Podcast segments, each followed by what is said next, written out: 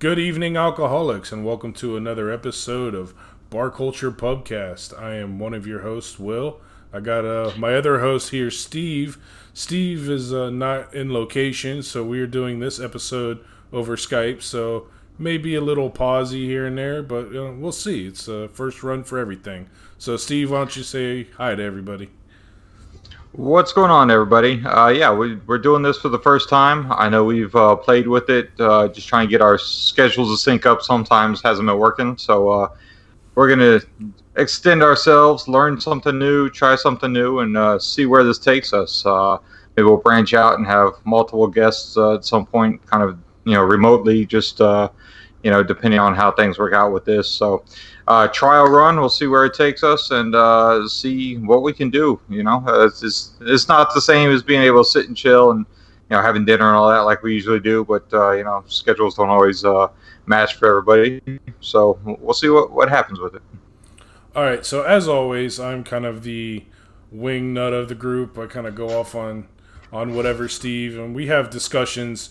You know, pre-show discussions and I let Steve write all those down on the notebook. So, Steve, why don't you take us through the uh, the itinerary of the episode?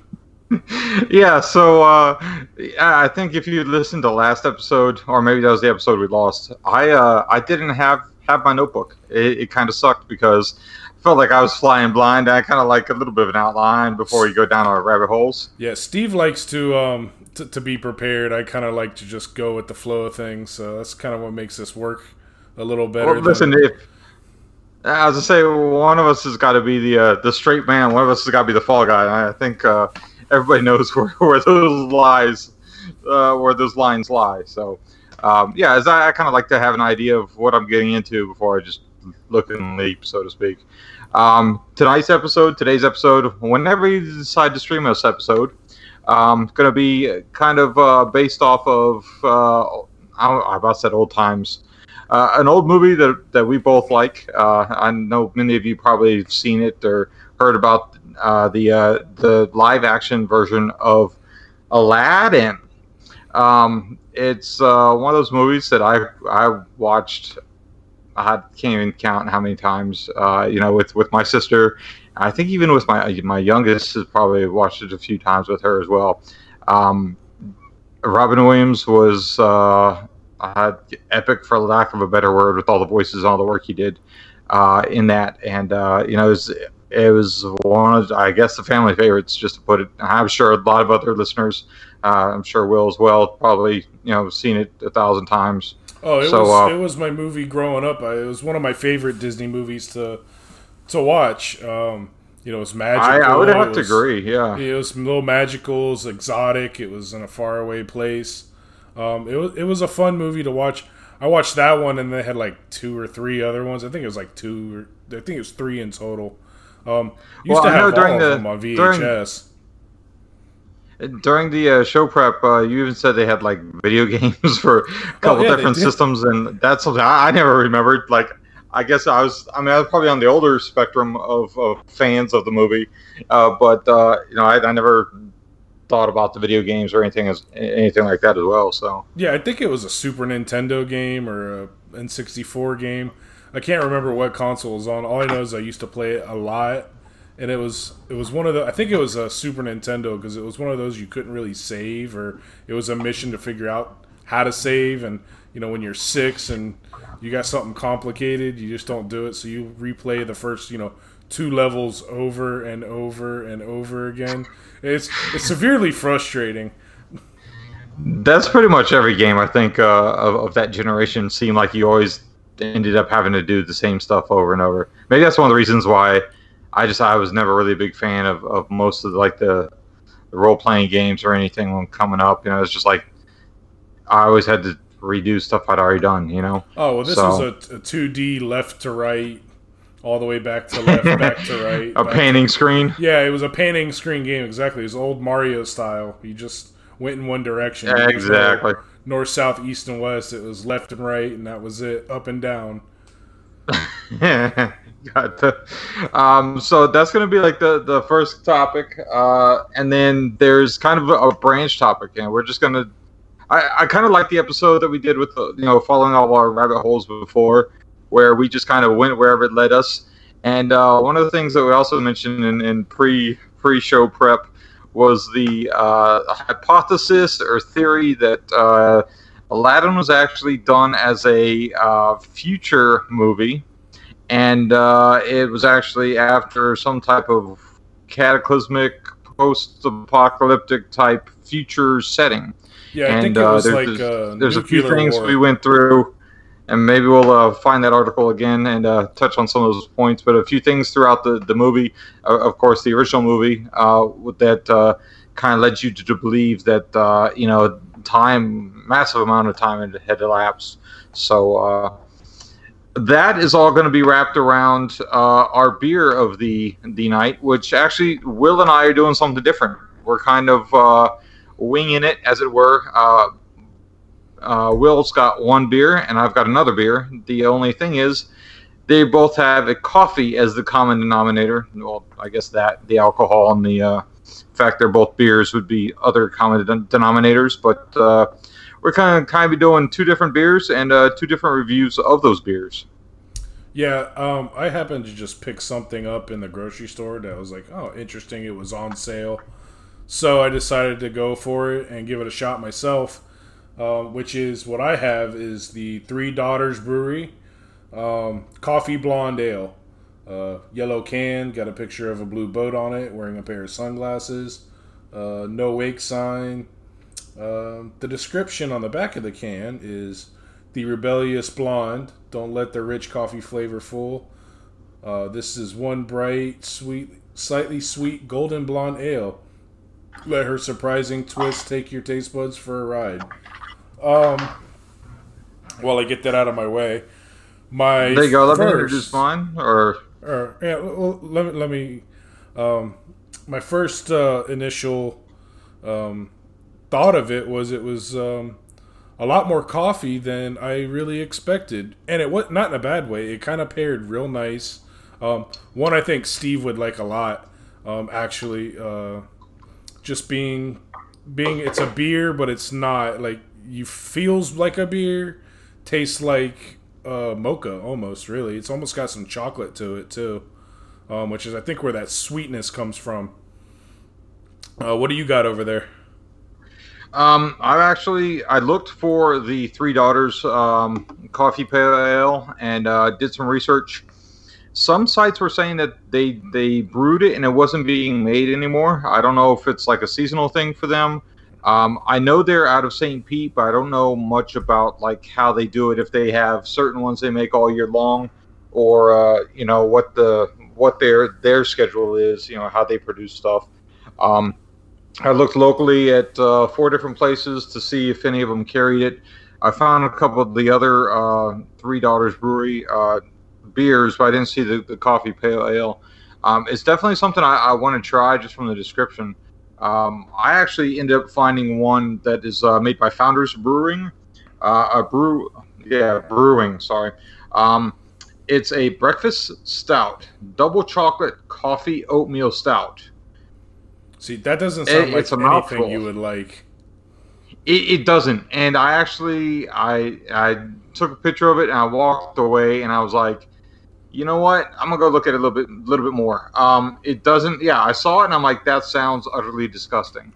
Um, it's a very, very dark. Actually, I haven't poured it out. Maybe I'll go. I'll go get a uh, a mug and pour it out. It is very dark. Um, 8.3 percent by volume. Oh, that but means, uh, this is this is the description. Go ahead. I said that means you're only having one. No, actually, I, I bought the four pack and uh, it was not on sale. I promise you that.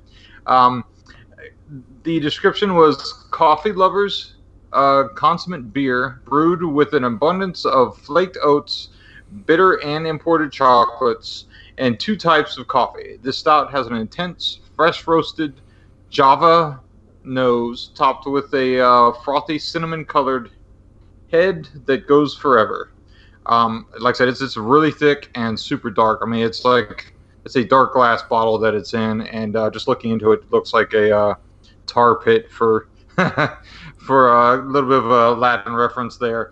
Um, I just opened one it's got a, I mean, it's a stout. It's got a nice strong aroma, um, deep chocolate and coffee, and it actually is really, really coffee flavored. Um, had more than than I was expecting. Uh, from the description, I was expecting more chocolate and uh, oatmeal. Even the uh, the label's got like a little kid with a bowl and a spoon up to his mouth, and the bowl has the uh, the founders uh, labeling or you know logo on the bowl. So uh, kind of like an old timey photo and an old timey photograph on it. So Um, those are the two beers. Go ahead. how thick is it? Like how thick in your mouth feel? Uh, pretty thick. uh, it's. thick. I mean, it's it's. Yeah, that's that's the problem with stouts. I, I think is um, I like the taste of a stout, but I can only have like one, maybe two, on an empty stomach. I always have bad stomach problems when I try to eat with one or um, drink one after I've eaten, or maybe that's because I'm eating too much. But it's really heavy sitting beer. Um, that's why I And said since you mentioned that, since you mentioned that, um, I know you just came from dinner. Um, I actually have uh, not done much in, in the way again with our schedules uh, just not lining up. It's uh, a little bit of a different ball game for both of us. Um, this is definitely darker and more stout than what I would probably drink on a regular basis. Um, like I said, the flavor's pretty good though. It's, it's a lot of coffee with, with chocolate finishes, and then you know the, the oat actually isn't as overwhelming as, as I thought it might be. So um, that's where we're starting, and like I said, we're gonna see where tonight leads us. It's uh, gonna be a, a new rodeo, as it were, but uh, hopefully something that becomes kind of uh, you know when, we can't get together, we'll, we'll see how this format works out for us. Yeah, I mean it's going out with any glitches or errors. You know, right off the bat, I'm just gonna tell you I could hear some like, uh, you know, what's audio version of pixelating, where it kind of does that weird robotic. Uh, Oh yeah, I've I, I've been having that actually with with my phone service up here. I don't know if it's a uh, tower or something that might be uh, having a glitch. I guess Yeah, I audio mean, glitch would be the best thing. Yeah, you're getting you you have some audio glitching, but I think you know people can just listen through it and um, Okay. Um, I could always try to turn down. I- I've got the fan on as well, so I, I could turn that down. That might be uh, kind of puffing into the microphone as well. Some. eh, Uh, just uh, let me know if it, if it gets annoying or bothersome. Uh, I think it's going to be what it's going to be without having, you know, a sound dampening studio with thirty thousand dollars worth of equipment. You know, so it's Come just on. I mean. I, I could put blankets on my wall. Uh, your wall's the least of the worries. My my room here is pretty pretty uh, echoey. But um, Ah, don't worry about it. How many how many shows have we recorded in the uh, the blue room, as, as was termed? Yeah, I'm gonna I'm gonna return it, turn it into the uh, studio, you know, st- you know, Studio 19 or whatever. I thought it was Studio 54. Yeah, I'm seeing you on the screen, and uh, your beer is definitely uh, Oh, it's it's a nice eight to ten times lighter than, than the one I've got. Yeah, I So, mean, uh, I I really didn't get a good review in on mine. Um, as far as the I coloring mean, and we the have alcohol time for that. If, if uh, you want to do that, or yeah, yeah, let's, let's the. do uh, that, and then we'll go into to our topic. But um, yeah, it's almost like cream soda flavor, if or not flavor, uh, coloring, if you if you will. Um, Well, that's good to know because that's that's about what it looks like uh, through the the interface we're using. yeah, I it kind of looks like cream soda, getting. and uh, like I said, it's got a nice coffee hit. Um, if anyone out there has ever had a blonde, like a Guinness blonde, um, it kind of has that beer taste to it, but it has a slight chocolatey. Uh, and maybe it's just me picking up the chocolate because it doesn't say anything about it. Maybe coffee and chocolate go so well together that that's just what it is. Uh, you know, like what the taste similar because I think they taste similar to each other um, in general. And Yeah, and most of the beers that I've seen that have coffee, it's almost all of them that I, I could think of seem like they have chocolate too. Maybe because I do try more of the darker beers. Um, the I've had a few espressos, like Midnight Espresso from uh, Motorworks. I think they're out in Tampa as well.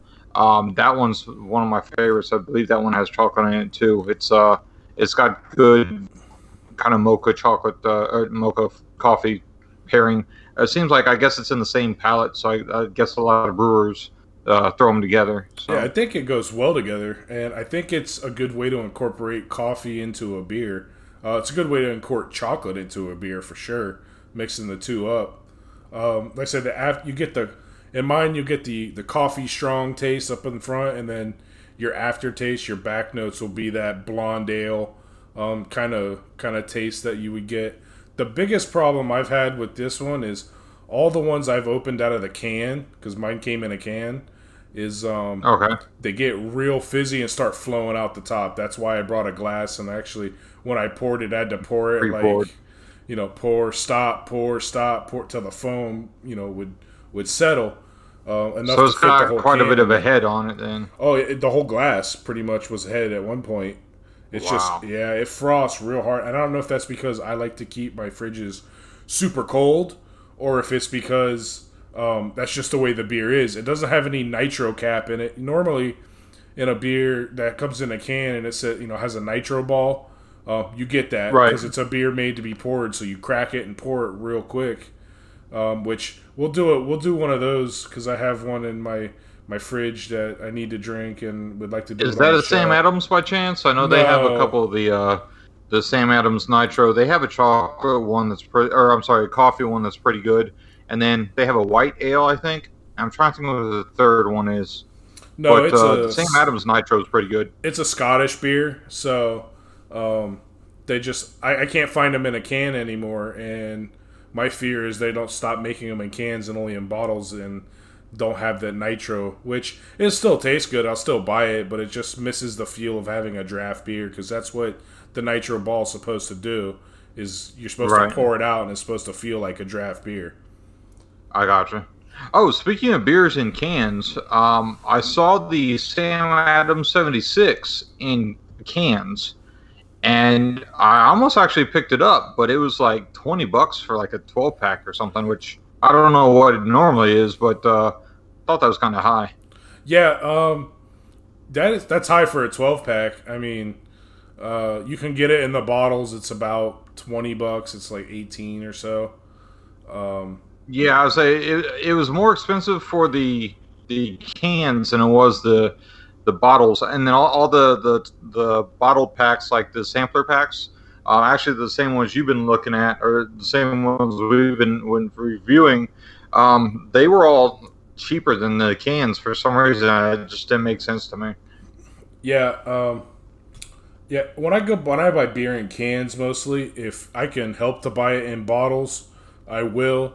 I buy them in cans if I'm going like camping or on the boat. It just fits better Right. in a cooler. It's easier to toss into the, the garbage can in the boat um, than a glass is. Plus, you don't want broken glass all over your boat. So, Absolutely, yeah. and, and I'm not gonna pay twenty dollars for a twelve pack, especially if I'm going out to the woods for three days and I gotta have you know two cases of beer just in case. Um, that'll get you know that's eighty dollars. It's almost hundred dollars in beer. Yeah, I'm not gonna. I'll, I'll switch to Bud Light for the weekend because you know it's cheaper. But um, yeah, if I'm buying a, a beer that I'm just gonna drink and sip on at the house, um, I typically go ninety percent glass bottle.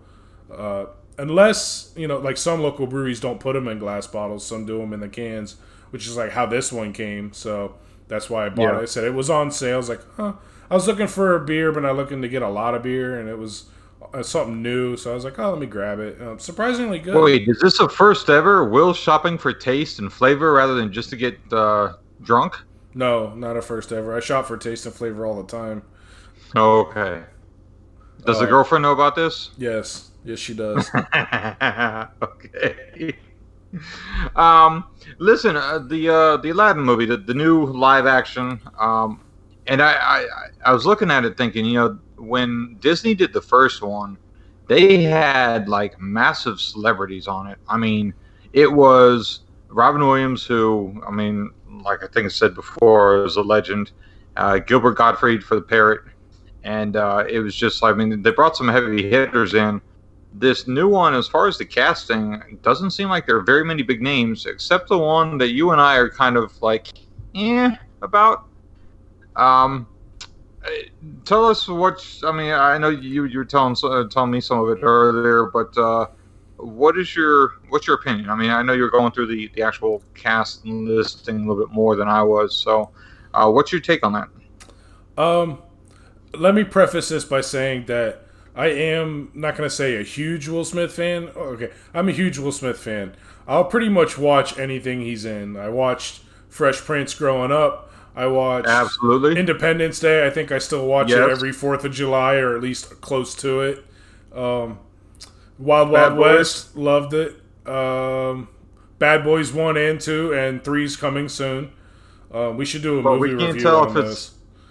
Uh, but That that would be fun. Uh, We can't tell if it's another Miami based or uh, if they- they change cities on us. I don't know if they're going to change cities. I think it's going to stay Miami based. That was kind of half the charm of of the movie was was it was you know Miami and you know girls in bikinis. Plus he does a song about Miami. I think he truly loves Miami. I think I I, want to say he has a house here. I could be wrong though because I know the critics are going to come after me if I state that and it's false. Um, or he well, had at I mean, one there- point. there's a lot of celebrities that are always in and out of here, anyhow. So Right. Um, but I just don't. I watched the trailer, the first trailer, and you see the main actor. The main actor is of a Middle Eastern descent, from what I can see, and I kind of did some look up on him. I think he's he's from Egypt, so yeah. I don't know if you would consider that Middle Eastern or North Africa. I, I would. I, I I think it's. I mean, but it's I mean, right there on, the edge. So I don't see how. I mean, that that's not. I don't want to say it's offensive. You know, I mean, No, I think well, that's- throughout that is what history. it Well, okay, if you take the concept of Aladdin was really based in the past, throughout history, um, you know, the Middle East has been renamed and divided between peoples for thousands and thousands of years. So uh, it's definitely he's definitely from a Muslim-based um, area of the world. Um, right. the actress that plays Jasmine, I think she was born in London, which has a high Muslim population. I just didn't delve deep, too deep into her, where Right. I uh, could see if she was really Muslim or not. But she at least looked the part. Um, the guy Yeah, who plays and Jafar, I'm looking up on IMDb, and, and it looks like she's. I mean, she looks.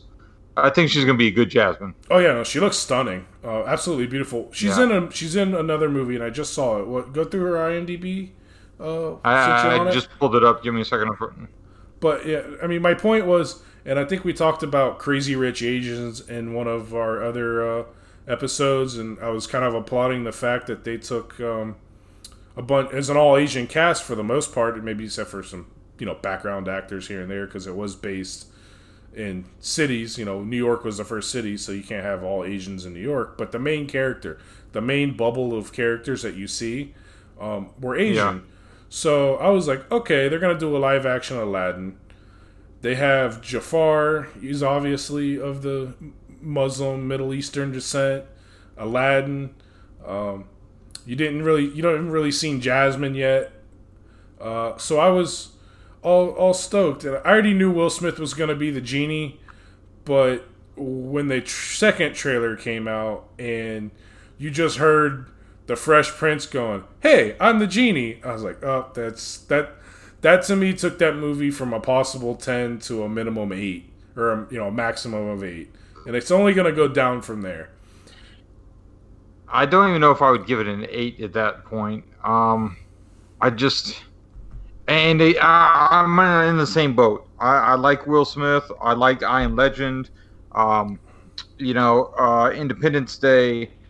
All the different like films. I, I've seen most of them. I, I, I think I even saw the. Uh, What's the one where he's like selling typewriters or whatever? It's like a kind of sad story. Oh, That the was- pursuit of happiness.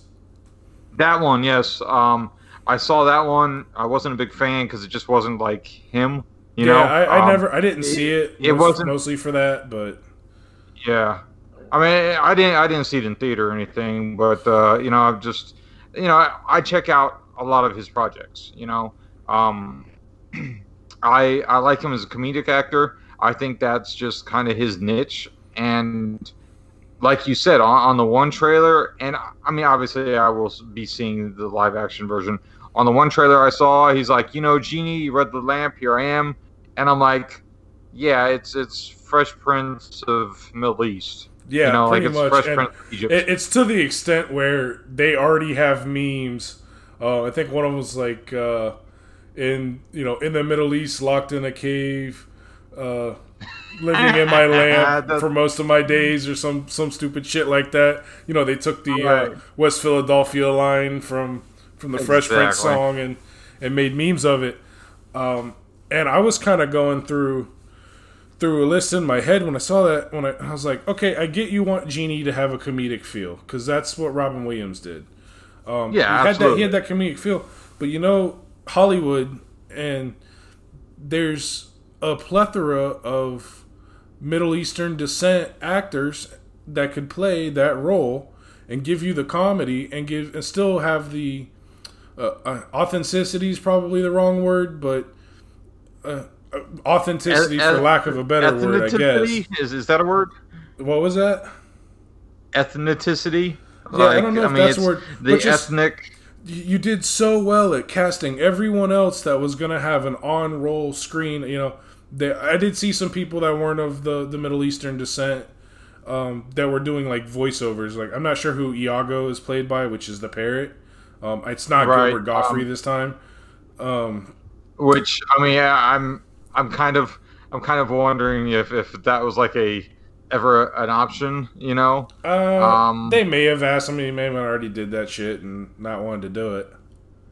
Yeah, but I mean, come on, that would been like, why? Why would you? If, it was an option, why would you not? Actually, you know, I, I just realized the uh, live action is going to be directed by Guy Ritchie, and he's also part of the screenplay writers. Um, I did not know that. Which, uh, if anybody's not familiar, Guy Ritchie's a was a British director, I think. Um, he he was in quite a bit of like action film type uh, niche, if you will. The uh, I want to say some of the. Oh man, I just went blank on his name. Who's the guy in the mechanic? Uh, Jason Statham. Yes, I think him and Jason Statham have done some work together. Um, so that's kind of like what what he's known for. Um, he even did a while back. He did a uh, a series of BMW commercials. He actually directed them, set them up, and the whole deal. Um, really, really interesting commercials because it was more like an action film rather than, hey, they're trying to sell me a car and look, there's a uh, you know well-to-do woman driving a car through traffic with her kids in the back type deal. You know, um, I'm looking at the the casting and I don't see the list for. Uh, I see Jafar, but I don't see the list for Iago Um, so they may. I don't know. You know if IMDb is fully updated yet. Uh, I think that's I mean, like got, Wikipedia. It's, it's, probably got 40, 40 people credited already. So yeah, but I think it's like Wikipedia where they can go in there and just add themselves to the IMDb. Oh, I got you. Okay. Uh, again, not one hundred percent sure on that, but but you know, back to back to my genie thing. Um, the one actor I would have picked mostly because it's about the only one that I really know of, and he's not an actor; he's actually a comedian, but I listened to him do an interview on I want to say it was uh, the Bertcast. Okay. Uh, which um, I will go. We'll go into that because I just actually saw Bert Kreischer last weekend perform live in. Oh yeah, we got to talk about that for so, sure. So, no, we're definitely going to talk about that. Um, but I liked what he said, like, and he wasn't just being funny. He had, you know, he talked about his religion. He talked about why he's Muslim and why he believes in the Prophet Muhammad and this and that. And he makes a lot of sense if you just listen to it with an open mind. Um, I get how people can believe that. I'm not one of these people that believes all Muslims are bad. Um, I, I, I, am one that thinks, you know, Muslim is just a, a, a religion and it's a peaceful one for the most part. And then you have the extremists, like you have the extremists in pretty much every, especially every well known religion of, you know, in the world that just take it out of extent. So I want to get that out there. Um, so I said I was listening to him with uh, you know open open ears and going, okay, you know that's it's it's a good story. It, it, it's not you know I'm a Christian, so I have mine, and but I don't knock the guy for having his. And they overlap. They do have an overlap to them because um, it's you know it's it's one of the three religions that come off of each other. But I'm going way too out of depth. Um, but he's actually yeah, he's actually I thought born it was a family show. I thought we weren't doing religion and politics. No, I mean it's not. It's just a you know a conversation, but it's you know, he's a comedian. He's actually from the area where Aladdin would be set. I think he's from Kuwait. Again, I could be wrong. Um, I just don't feel like pulling out my phone in the middle of my talking and, and looking it up. So if you want to look it up, it's M O space A M E R while I'm talking about it. But he's from the Middle East originally, and he was telling his life story about how he got to the U.S.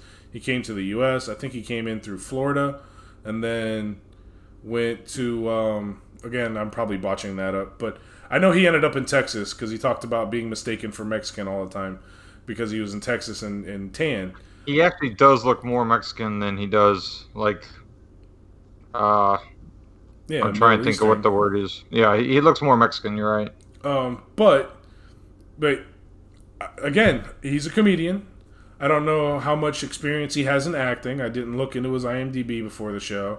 It was just one of those. Right. I, I heard him talking. I'm like, you know, if they were gonna put someone in a comedic role, make it a comedian, an actual comedian. And I know Will Smith's a comedy actor, um, but at least right. I would have given a handful of other people a shot if they would have tried to stay true to, you know, the background, the peoples of the area where Aladdin is supposed to be set.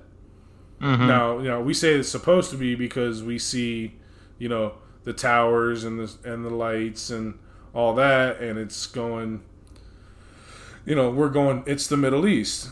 Um, however, as we kind of discussed in the earlier show, there are some theories out there that suggest at least the original Aladdin, the Disney cartoon version, was not set in the Middle East at all. That, or at least not in the, not in the far past Middle East, but in the very distant future. Um, some some fan theories claim to be about eleven the year eleven thousand and seven hundred, and you know we're in the year two thousand nineteen. So we're eight thousand years from now, nine thousand years from now. No, ten thousand years from now.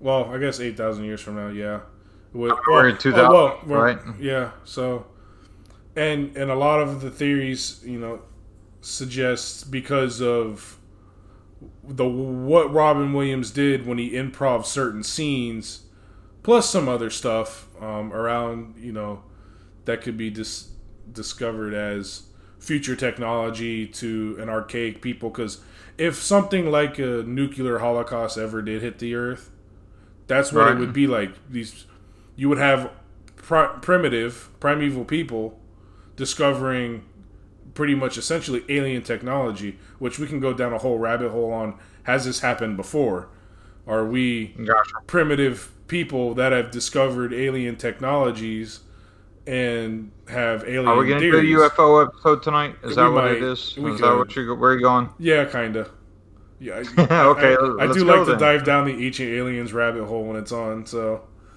there you go. That's always a fun rabbit hole to go down. Um, I'm actually looking for the uh, the listing. Um, uh, I know there's a link that kind of outlined the, the one that popped in my head when when you said you know it's this space in the future. You had a uh, what was it? I think it was like when he first came out. Uh, uh, going back to the original, the, the first Aladdin. Uh, when Genie came out, he he kind of did like a Johnny Carson walking around with a mic that had the cord all the way down and stuff like that, and kind of paid homage to, to him in that aspect, and uh, you know improv that. I, I imagine it's improv. I mean, yeah, I think it was well stated that Robin Williams improved a lot of his lines and they kept them because you know you can't mess with perfection. I, I would say he that was probably his mo and about everything he ever did. I mean, I I would love to see if anybody has outtakes of Robin Williams just going going off. Uh, one in my my pre-show research, one of the things I, I saw said that Disney couldn't use a lot of the improv stuff he did because they're trying to uh, keep it for the children, as it were. And uh, I was just, I just started laughing because I'm thinking, yeah, Robin Williams probably could have taken that anywhere he wanted. You know, uh, you know, talk about rabbit holes. I, I think that's kind of the uh, the um, the dimension he probably lived in was, was just going down rabbit holes and, and seeing what he could bring out. Um, so yeah, that that's one of the ones that uh, that I, I think is is probably very possible that you know he improv everything. Um, the uh, what do you call it? The um, what was that show? I totally went blank. The, sh- The- last show he was on was I Sarah like Michelle that show. Gellar I, I, I don't. Yeah, I don't know what the name of it was. Um, I can't remember, but I was like, well, vested in it, and then they canceled it.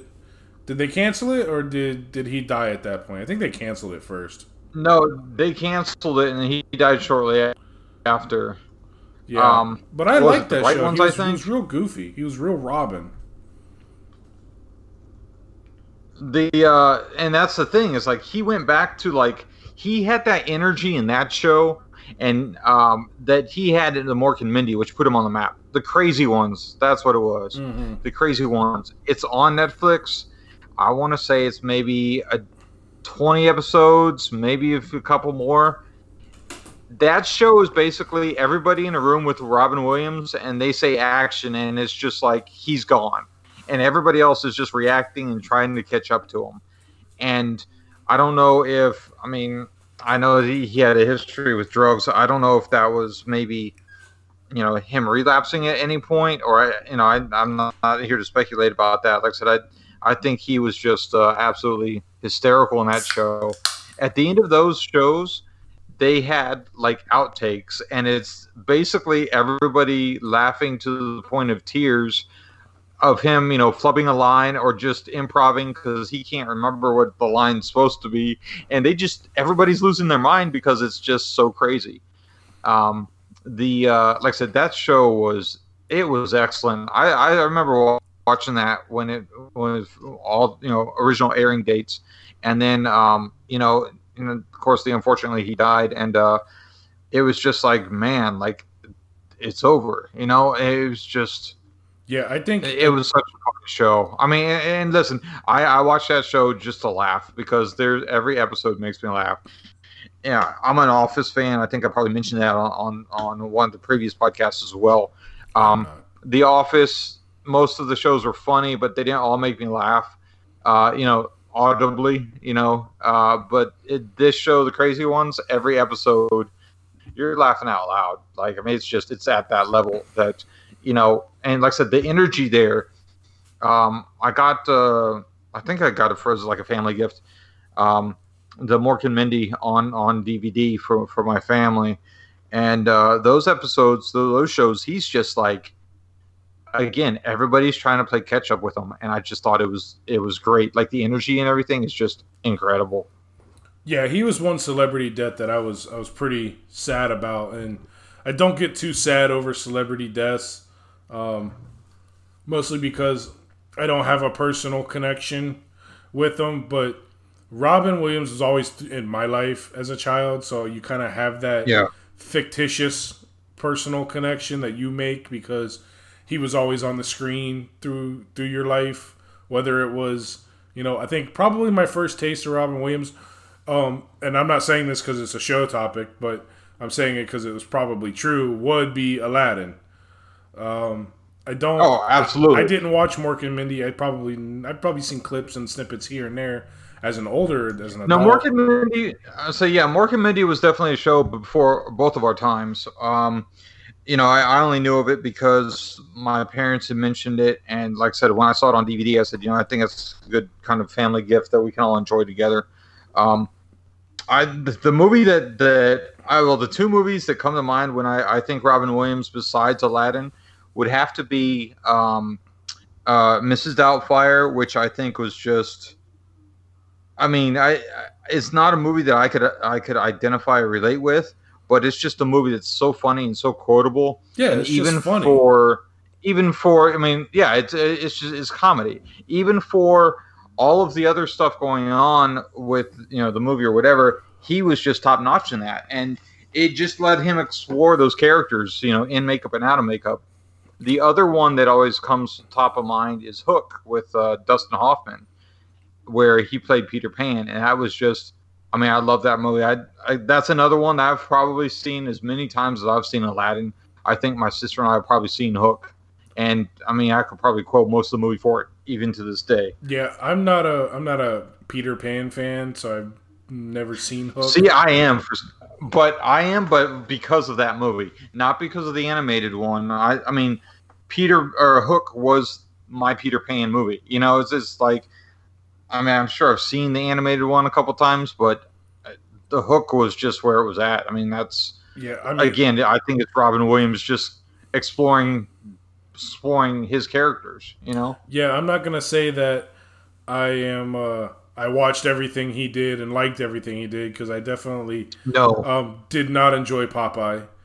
Um, oh, that was horrible. yeah, I, I would say even though he nailed the character, it's just the movie wasn't for me.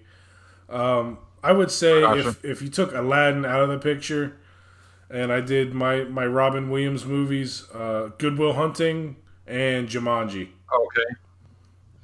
See, I don't know if I ever watched either of those all the way through. You what is Um, wrong with you? You've never watched Jumanji all the way through. I've probably seen Jumanji No. as many times as I've seen Aladdin. That is- really? oh, dude, it's great.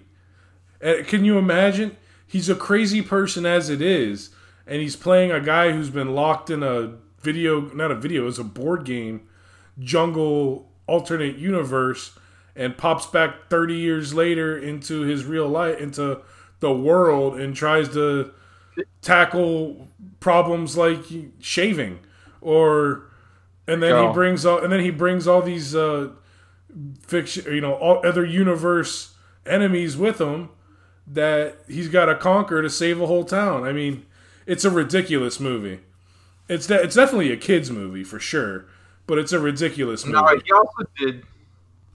I would say he also did the uh, the Teddy Roosevelt in the night at the museum, and I think that was pretty. oh i forgot about that too. and i actually love those movies Oh yeah, and those are. I mean, those are definitely movies. Again, with the family, I've I've seen those. I think they have them all on DVD. Um, but it's just seeing him just make a character, and it's like I don't see anybody else doing that character. Like, who else would have done Teddy Roosevelt? You know, I, I don't.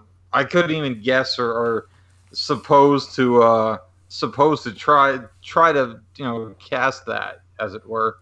arguably maybe jim carrey because he's just as nuts if not more I, I could put jim carrey a lot more nuts than than robin williams I As- uh maybe I don't I don't know what Jim Carrey's outtake on you know on drugs. I don't know if he's ever been into anything.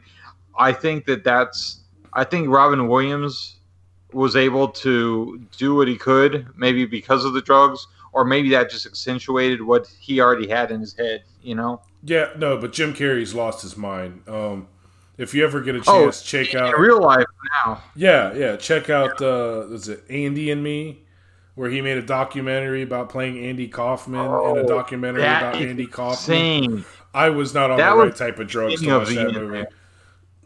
What? Say again. I said I was not on the uh, the right combination of drugs to watch that movie. It really wasn't. Like you, you need to be on some LSD or something to watch that movie. that and uh um even like the man in the moon that was another one where i mean he was already kind of in that character obviously it's still andy kaufman but uh that was yeah that was that was just weird like it was it was almost obnoxious you know Yeah, like I said, he's he's one that's gonna be. Uh, I, I think he could pull off multiple roles. He has before. Um, he hasn't pulled Yeah. off serious. I don't think he can do serious like Robin Williams could do serious. no um one of the movies which i absolutely hated it just it was it was disturbing for lack of a better word. Uh, he did one i think it was called world's best father or world's greatest father and it was just like it was super dark. And it's one of those like you know as I was when I was working at Blockbuster for like the two or three months that I was there, it was just like, hey, Robin Williams, let's see what he does, and it just it was it was horrible, just bad, and it was I maybe because it was dark, um, you know, it's not when I think Robin Williams, I I don't want to think of darkness, you know. Yeah, but what about Good Will Hunting? Good Will Hunting was a pretty dramatic role. Or uh, That was dramatic, but it, it wasn't dark, if that makes sense. right, or uh, Bicentennial Man. That wasn't a comedy either. That wasn't a comedy. Um, That was like I, a that was like a I romance. think I saw movie. that one. It's been a Say while again? since I think it was like a romance. It's been a while since I've seen it though.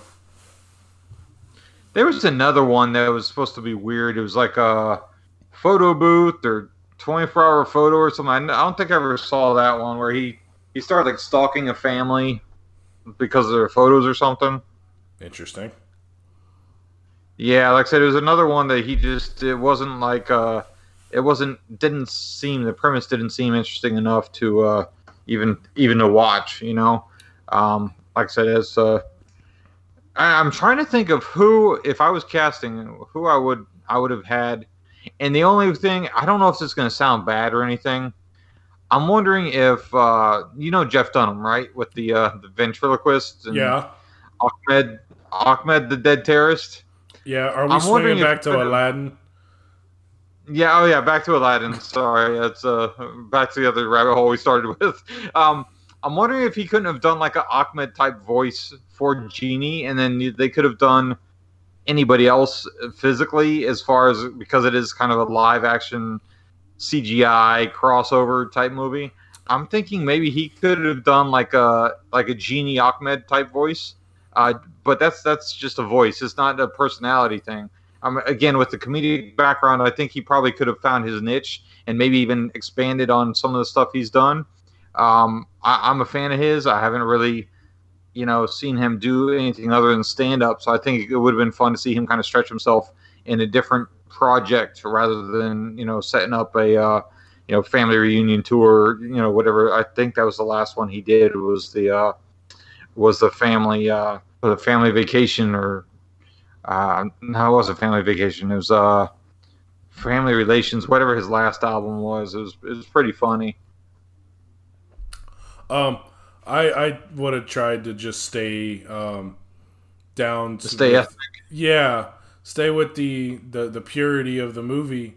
If you're gonna cast a movie based in in that in that area, especially if you're already using people that and apologize for this statement are lesser known in the United States. That's a good way of putting it, because there are If- several actors that are successful, and I think doesn't Disney have here? Get on Google while I'm talking.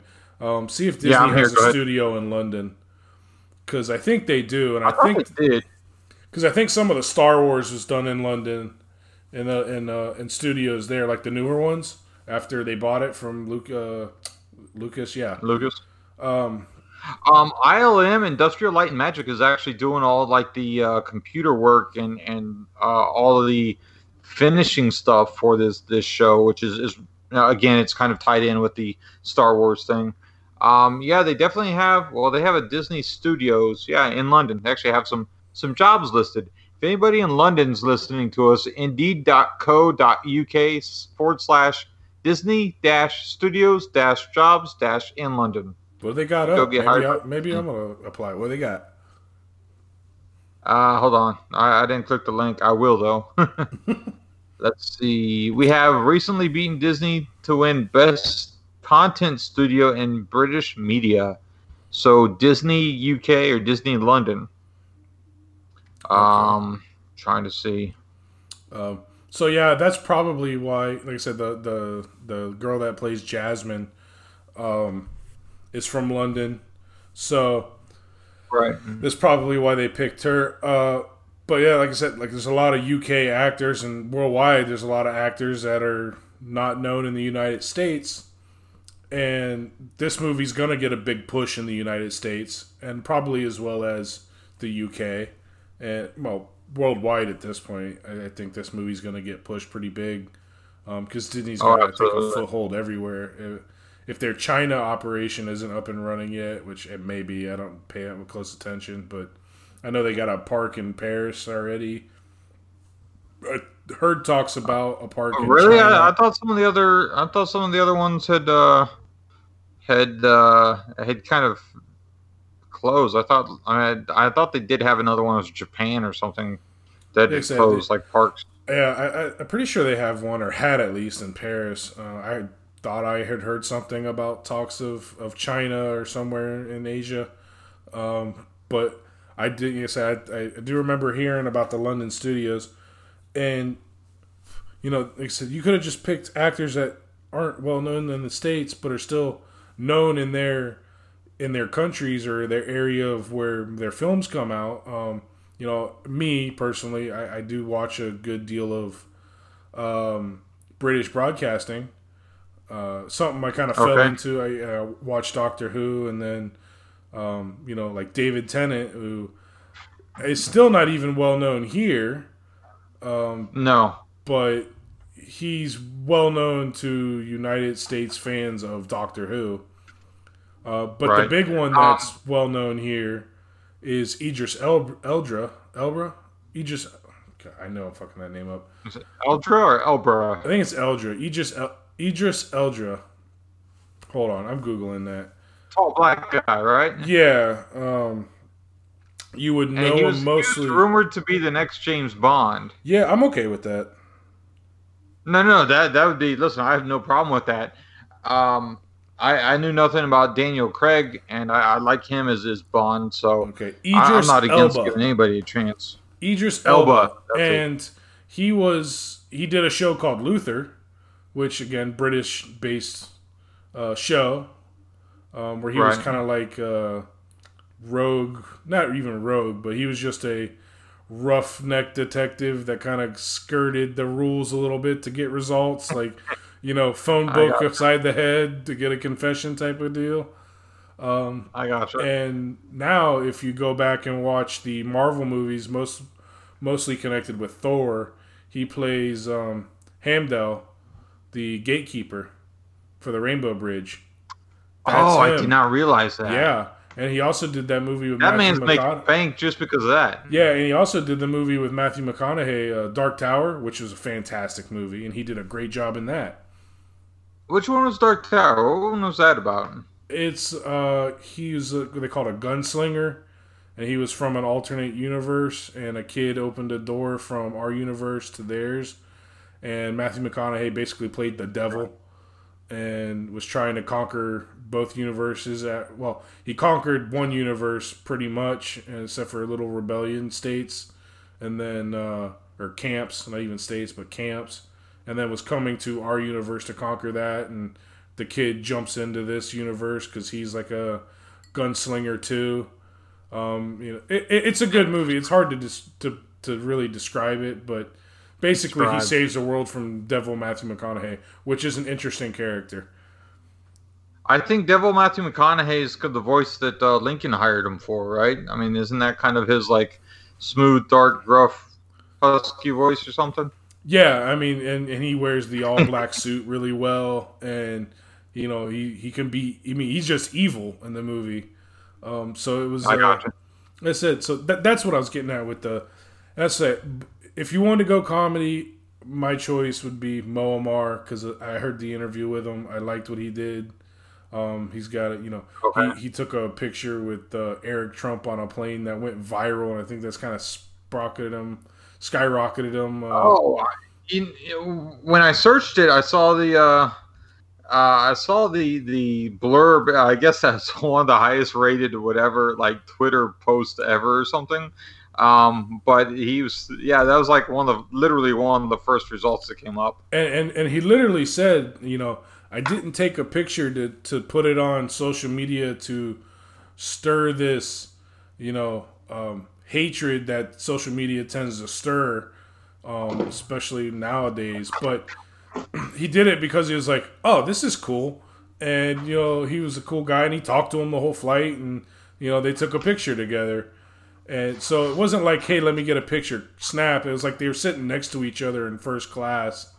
And they got a he got a picture and he generally just had a conversation with him and wasn't even looking to to snipe anybody and and it just kind yeah. of took off but so but listen I, i've had plenty of i've had plenty of conversations with people that honestly i have nothing in common with uh you know just random whatever it is whether it's you know background or anything else and i i mean i i think it's cool that that so well not just somebody two people in uh, higher profile spots could just stop and say hey listen you know we had a decent conversation you know between two people and it wasn't like uh, oh i disagree with you or you're this or you're that um, I don't know. I, I get so kind of fed up with it, and pardon me. Uh, you know the,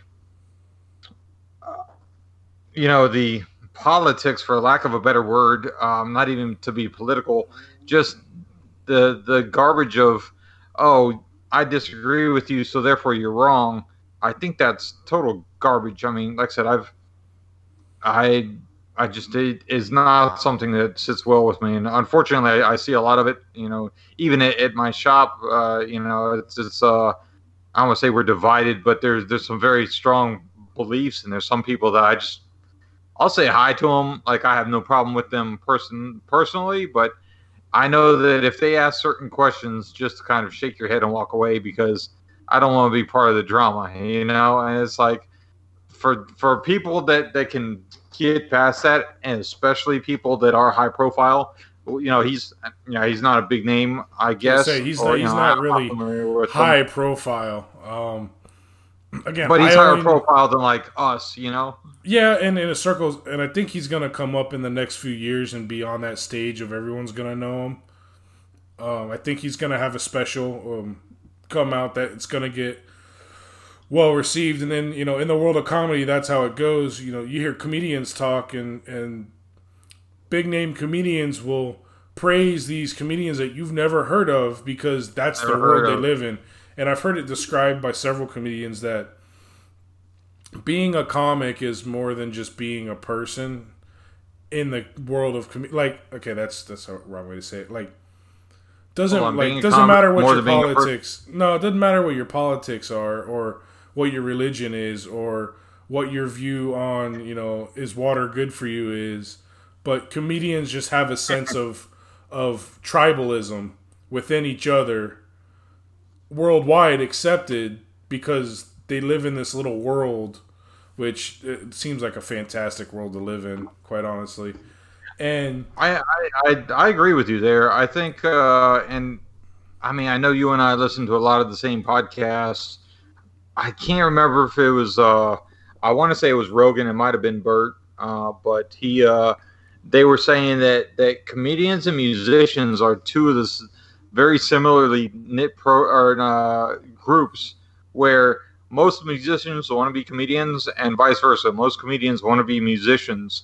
And I think that the example that they, they put out was uh, Jimmy Fallon, which um, I think if anybody knows any of the uh, the musical crossover that Jimmy Fallon's been involved in in the many years he's he's had any bit of uh, uh, clout, as it were. Uh, I think that's a uh, I think that's a, it's a good approach. I think it's a, it's a pretty good theory that you know they have a very tight knit community and uh, they can respect and appreciate talent in, in each other. You know, even if they're not the same category of comedy or the same category of music. Um, yeah, I mean, kind of to my point though, you know, you hear people like Rogan talking to a comedian that me or you've never heard of, and right saying, "Dude, I loved your set the other night. It killed. I was dying laughing." And like, okay, you know this guy is good, whether you've heard his stuff or not. You know, if the likes of Rogan or the likes of Bert, even though I'm not going to put Bert in a pantheon, you know, top the top layer of the pantheon quite yet, but he's definitely on his way there. Um, say that and let's swing it back around to Aladdin. Um, so, like I said, I heard the interview okay. with Mo Amer, and I liked it. And I think he should have had a shot. Like, there's others out there, I'm sure. I know there's others out there, and I probably know a few just didn't realize it. But they could have had a shot to make make something that would have been spectacular because he, I believe, would have brought the funny, the funny that they were looking for. Now, this goes to my other point, and is this movie gonna be lighthearted like the original Disney version, or is this movie gonna be kind of dark and and you know dr- you know not dramatic, but you know just a darker feel, you know more serious, I guess would be the way to put it, instead of a little campy and um, goofy from what I've I've read, um, it seems like they they are wanting it to be more campy and funny. Um, from the previews and the uh, cinem- cinematography is that the word? I'm Yeah. not. I'm not into movies really like that. I, I don't know if that's the right technical term. Yeah, it is. From the the okay uh, from the the trailers, I think it's coming off more as a darker, more serious uh, movie. And I, I don't know if that's going to translate well. I don't know if that's going to keep enough. Uh, enough interest in it. I, I don't think this is going to be as big as the animated one, but I'm not a music or I'm not a movie mogul or anything like that. I mean, I think you're going to have a huge amount of people who are my age, maybe, and obviously younger. Like I said, I, I'm probably on the older side of the spectrum that that was around for the first one. Um, I was like 10, I think. So, you know, I, I think you're going to have a lot of people my age who have kids who are taking their families to see it and they're introducing them into the world of, of Jasmine and the Tiger. Um, I've been looking since we, we mentioned the Iago character earlier. I don't see that character listed or listed even as a voice or anything else. So here's the, Um, the other question: Are they going to have Iago have a voice? Well, they show yeah, well they show a bird flying in the first trailer, and by the way, I was floored, like I was just stunned and super excited. By the way, I think I called my sister in Texas and was like, "Did you just see that?" I, forget what we're watching, but uh, the uh, the what do you call it? The the trailer was like, "Wow, it- it's gonna be like they're actually doing it." Oh, I'd it's heard, to be you a know, spe- of- yeah, it's going to be a spectacular as far as CGI and the effects and um, the Will Smith blue floaty tail thing kind of bothers me a little bit, but I get it. I I almost Yeah. wish they would have just given him legs um, for the live action version. I think the live action version, I think that they should have done. And I'm not expecting it to be a screen for screen shot, even though this says it's a live action remake. Um, I just found one little thing says um, when asked about Ritchie's take on the film, uh, he described it as muscu- very muscular and action packed. Despite initial reports, the animal co- animal characters Abu, which is the monkey, Iago, and Araja, the tiger, um, from the original film will, will be appearing in some capacity. I really don't think that uh, they're going to be as big of a characters as they were in the animated ones. See, that's going to be Um, a mistake. Um, Yeah, because the playoff of like Jasmine talking to her tiger and obviously Abu, you know, helping him with uh, you know, was it the stealing the fruit? And I don't know how you can have Jafar without like a, a evil, stupid sidekick, which Iago was like hysterical in that. You know, um, I, I'd seen another article says uh, Gilbert Gottfried said in December of last year, 2018, that he was not asked to repro- reprise his role as Iago.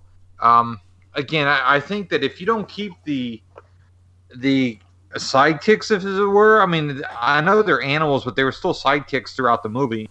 Um, I think that's going to kind of not help things. Does that make sense? yeah, um, Like, I don't think that's going to. I don't think it's going to bolster as well. Yeah, and you know that could bring us into to the other point of, you know, going back to the is this a post a post apocalyptic wasteland set movie? Right. Um, I think one of the theories was hold on, my my beer's overflowing here. Oh boy, it does look good. By the way, like I said, it's Oh, it's dude, uh, it's, a- foam. Look at it. it's the opposite. It's all foam. No, I see that. That's that's literally what two fingers of, beer and the the rest of that pint glass is foam. Yeah, the good thing is it rises and actually just. But anyway, back to uh to Aladdin. um, Rabbit hole are us. yeah, uh, that should that should have been the name of the podcast. We're gonna have to rebrand Podcast. ourselves. I just ordered business cards. What are you doing? oh, oh, did you really? No, actually, I, I was looking at it. I, I told you I was thinking about it. No, and I then was you too. texted me the other day, and I was like, "Holy cow, we're on the same wavelength." Um, but yeah, Because uh, we hadn't discussed that at all. No, no. I just I happened to see a Vistaprint ad come up on Facebook. Yeah. Okay. Probably because I was talking about getting business cards at work for work, and you know the man listened to me through all the microphones and the, you know. The NSA phones. agent said keyword Vistaprint. Yeah, that that's another topic we can go down another day, but um, Oh, I'll, I'll, I have a couple stories for that one. I promise you that. Oh, dude, I, I All have, right, so I have more than the- one.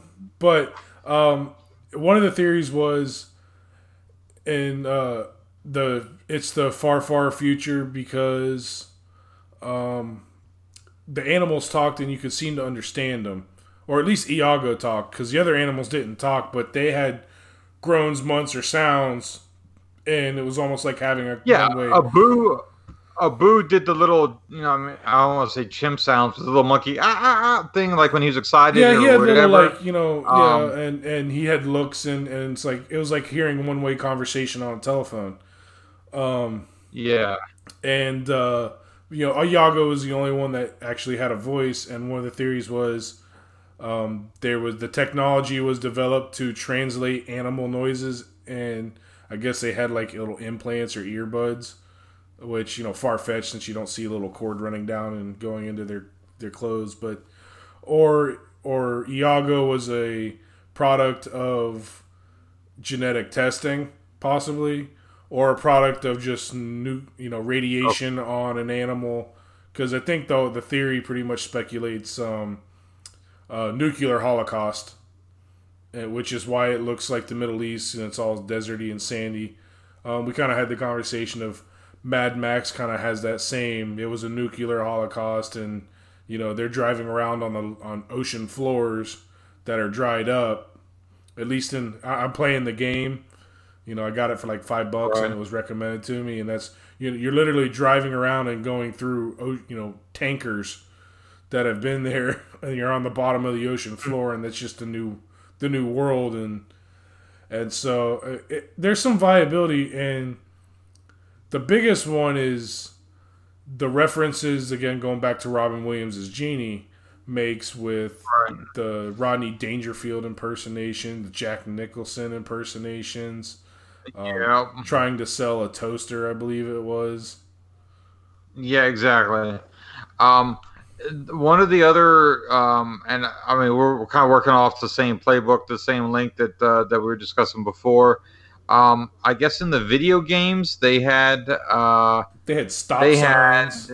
s- stop signs. They had nuclear warheads or, or some type of like bombs or something in, in the background. yeah, something that you um, wouldn't find in third In century. the Cave of Wonders, they had like a Wii-looking design shaped, uh, you know, gaming system, but it's like you know, obviously it's huge, it's different proportion. Yeah, but I think Um, that was then, for a you know- Wii game, so that could have just been the developers throwing that in there as a shout Subliminal? out to a, yeah, no, just like a shout out to a because I think it was a Wii only game if I remember reading that correctly. Okay.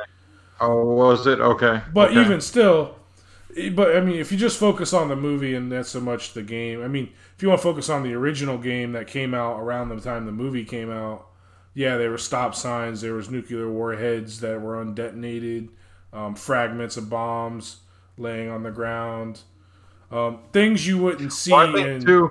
third century uh, Middle East where it's supposed supposedly taking place.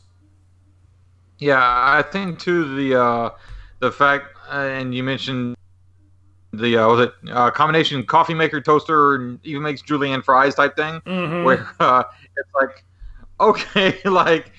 Uh, when What's did a the fry? term julienne fries become a thing? No, first of Yeah, all, exactly. what's a fry? Second of all, what's coffee Exactly. or a coffee maker? I think they would know what coffee might be. Well, well, coffee's been around for Yeah. centuries, so that's not really a stretch. But the fact that uh, julienne fries, um, it just kind of seems like uh, like okay, that's that's. I'm trying to do a go Google search now about that. Um, you know, it just seems like it's like that's a stretch. You know, like that. I, maybe it's just because they're random, and we're probably overthinking this. Let me just, Oh. just preface this whole episode. Let, let's. Um, I, let's I'm, see. I'll preface it the, this the way. term first. Say again. Said I'd preface it this way. All of what is being speculated probably has everything to do with the improv skills of Robin Williams. Absolutely. I was gonna say it was just whatever random spark that uh, got got lit in his brain cells. That uh, boom, there's that word. Uh, maybe he fell asleep watching, you know, uh, watching a cooking channel or something. I mean, there there's food channel or whatever it is. You know, there's uh, it's probably just whatever he, he off the top of his head. You know, so Oh, we're yeah. probably looking way too far into this. Oh, for kind sure. of like that. Look deeper into my eyes, deeper, oh, deeper Oh, type deal. You know. Listen, I'm almost 100% convinced that this fan theory came out when the group of 17 year old stoners decided to watch Aladdin while they were high and just took it way too far. But it, we discussed Aladdin and we kind of discussed the post apocalyptic theory, so we decided we were going to discuss it with you guys and make for an interesting so far hour and 10 minutes. I think it's funny too that we actually, and I, I didn't think of this when we were talking about show topics, but we, you kind of randomly said, "Hey, listen, I have this coffee beer. That's what we're gonna do for the for the drink," and at the same time, coffee is very. Uh, I mean, we just mentioned the reference the uh, the coffee maker. It's kind of prevalent and applicable to the movie as well. I think that's that's a pretty interesting uh, coincidence or whatever. I, I, I mean, very random because we kind of pick our drink and then pick the shows. At least I, when I have that conversation with you at the beginning of the week or tomorrow, whenever we kind of start the next show prep, I think you and I kind of, at least I think of it. Okay, X is the drink, and that's topic one, and then the, topics we discuss are totally different. I don't ever try to interlace, like intertwine anything like that and I Um, think it's pretty funny that it kind of works this way. I kind of, uh, in in my mind, I kind of try to pick a subject that could go well with that drink. Like if I, with, with the old fashioned, I, and and like I said, uh, with the old fashioned, I can see that because we were doing the old time gentlemanly topics, and if you haven't, it was that episode three, I think it was. yeah, Um, I think that yeah, that that one it No, was kind of a two, topic based drinking show. yeah, that one was. But like even when I'm thinking of, you know, I'll think of a drink and then we'll go through the list of topics, and in my mind, I'm going, okay, what goes well? Like if we were gonna talk about surfing or not even surfing, if we were gonna talk about the Keys, let's say, um, I definitely would have a rum drink on deck for that.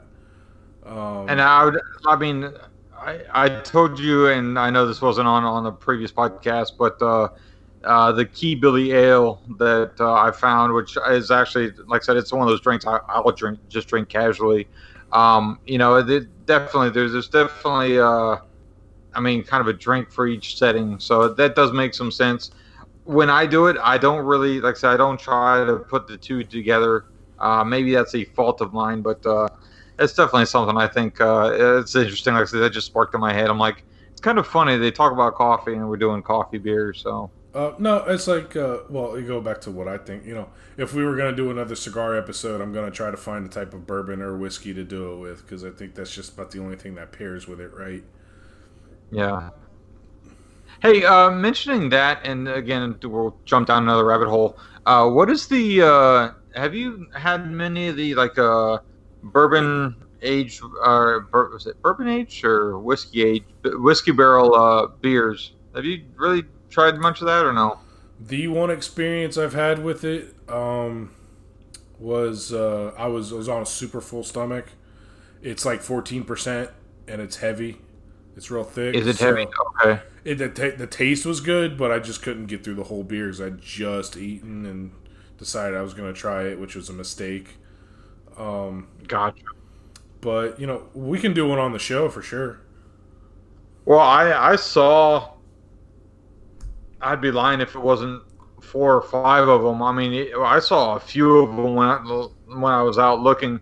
Um, you know, I it was something I was like, huh. I wonder. It's like, um, again, you and I are just kind of rabbit holing right now. The uh, the We're show prepping everybody. the idea of what we're show probably this is the behind the scenes. That'll be a good name for the episode.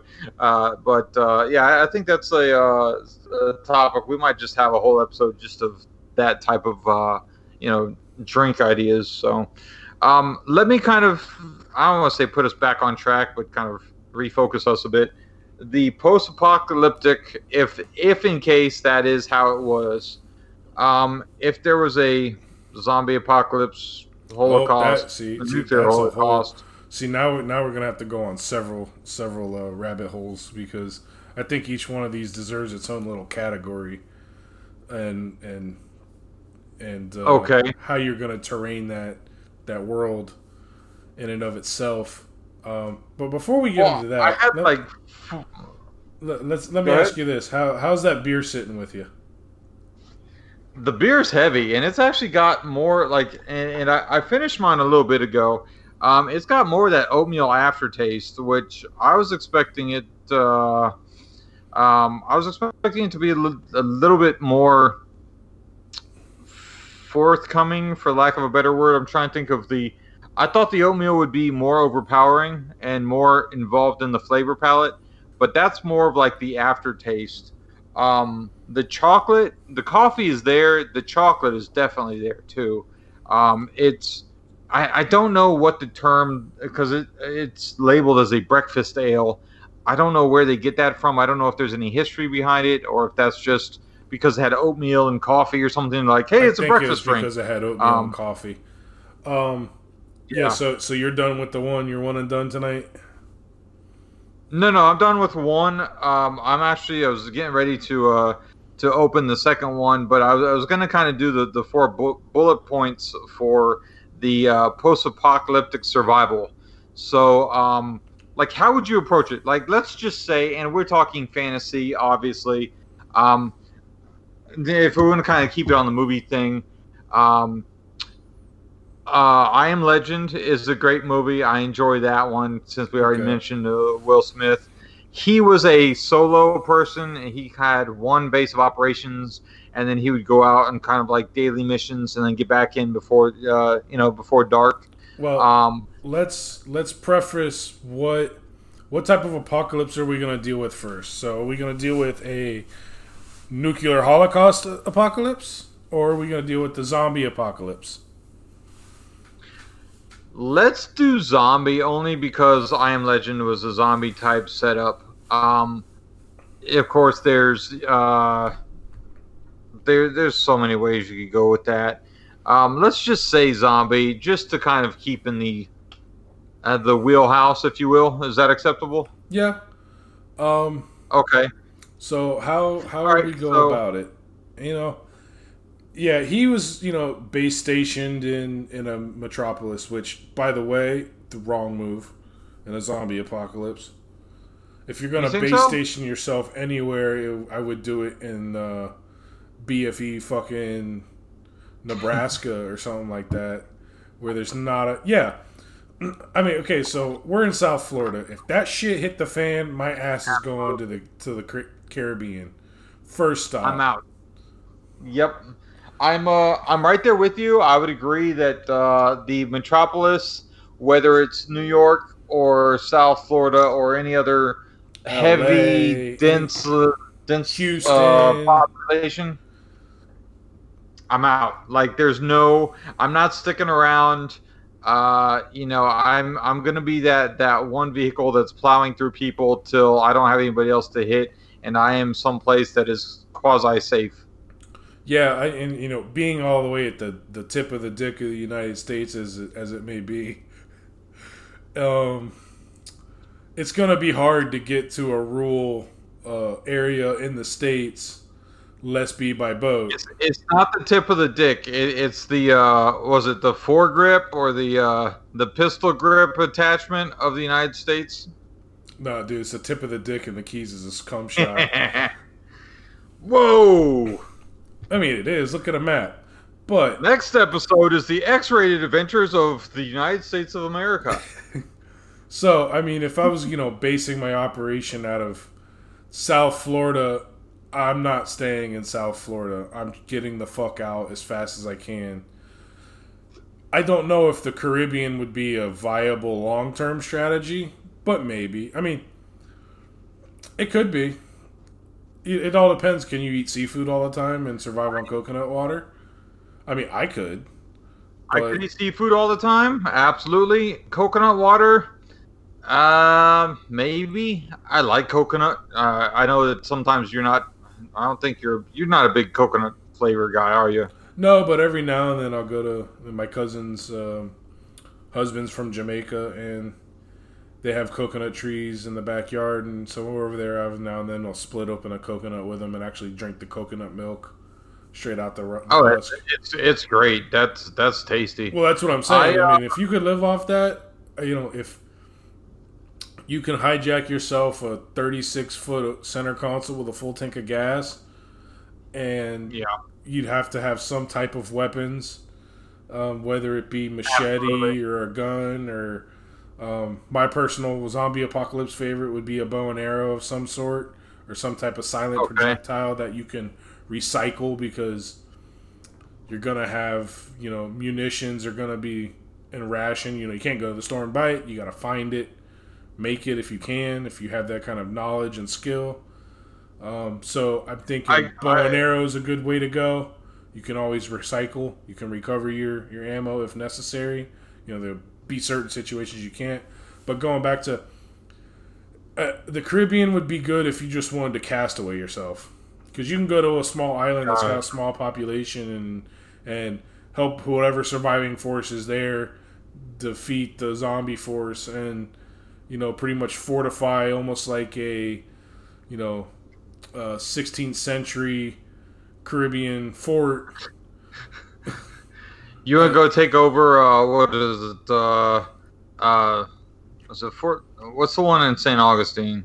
Uh, St. Augustine. I don't know. Oh well, Um, there you go. Yeah, but I mean, you would literally, you know, fortify. You'd have to fortify an island with the peop, the healthy people that are left, to just keep surviving.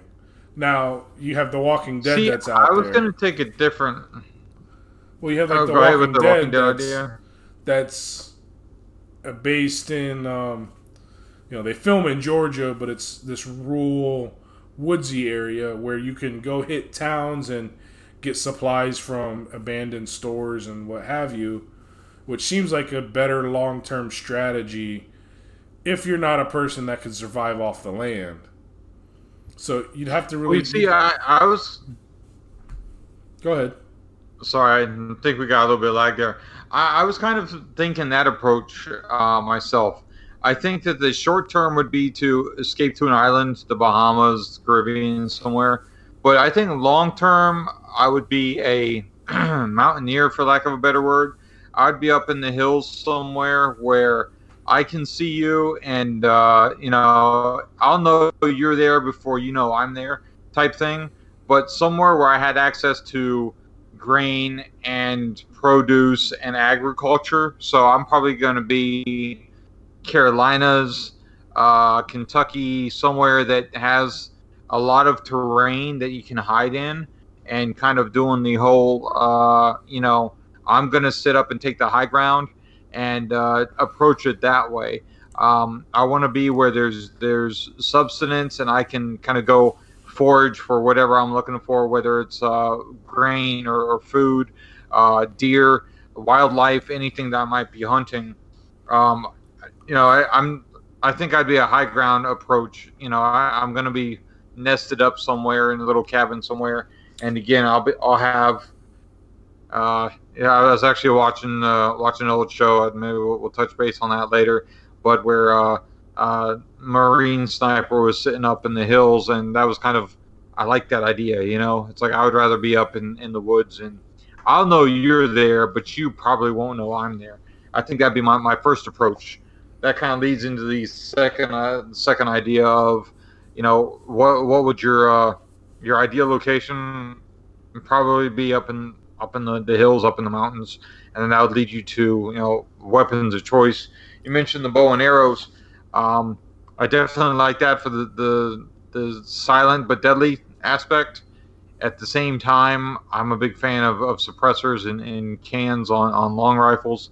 I think that would be my approach too. If everything's abandoned, then uh, I'm going to hit up some of the gun shops and uh, everything I have is going to be loaded and uh, maxed out. I'm gonna I'm gonna do the uh, nice infrared scope. I'm gonna have some cans on whatever I'm shooting, whether it's a uh, you know, a 308 or uh, the or something like that, 338, something like that, that uh, can reach out and get you quietly, and uh, you know, still still be effective. Um, the bow and arrow thing, yeah, that would definitely be available. That'd definitely be an option. But uh, I kind of like. I think that the distance and, and the accuracy would be because of the high ground. I think that'd be more effective for, for my approach for it. Um, yeah, I would probably take off more into the woods and myself. Probably northern North Carolina area, cabiny type of deal. Um, definitely right. firearms would be a, a, a, pull, but even just as, say you know you have yourself you, a walled off little cabinish area, say an acre or five acres that you've decided to fortify yourself so you can grow your crops and live in peace, and then go outside into the woods and hunt you're you know you're you're talking guns is going to be a short term strategy because eventually there's going to be no more ammo.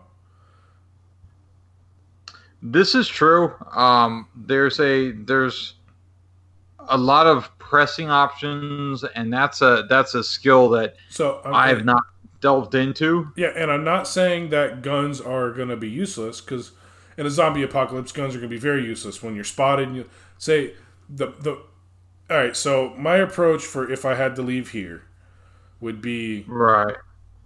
Hit up Walmart first. Grab as much as I can. Shoot north. Yep.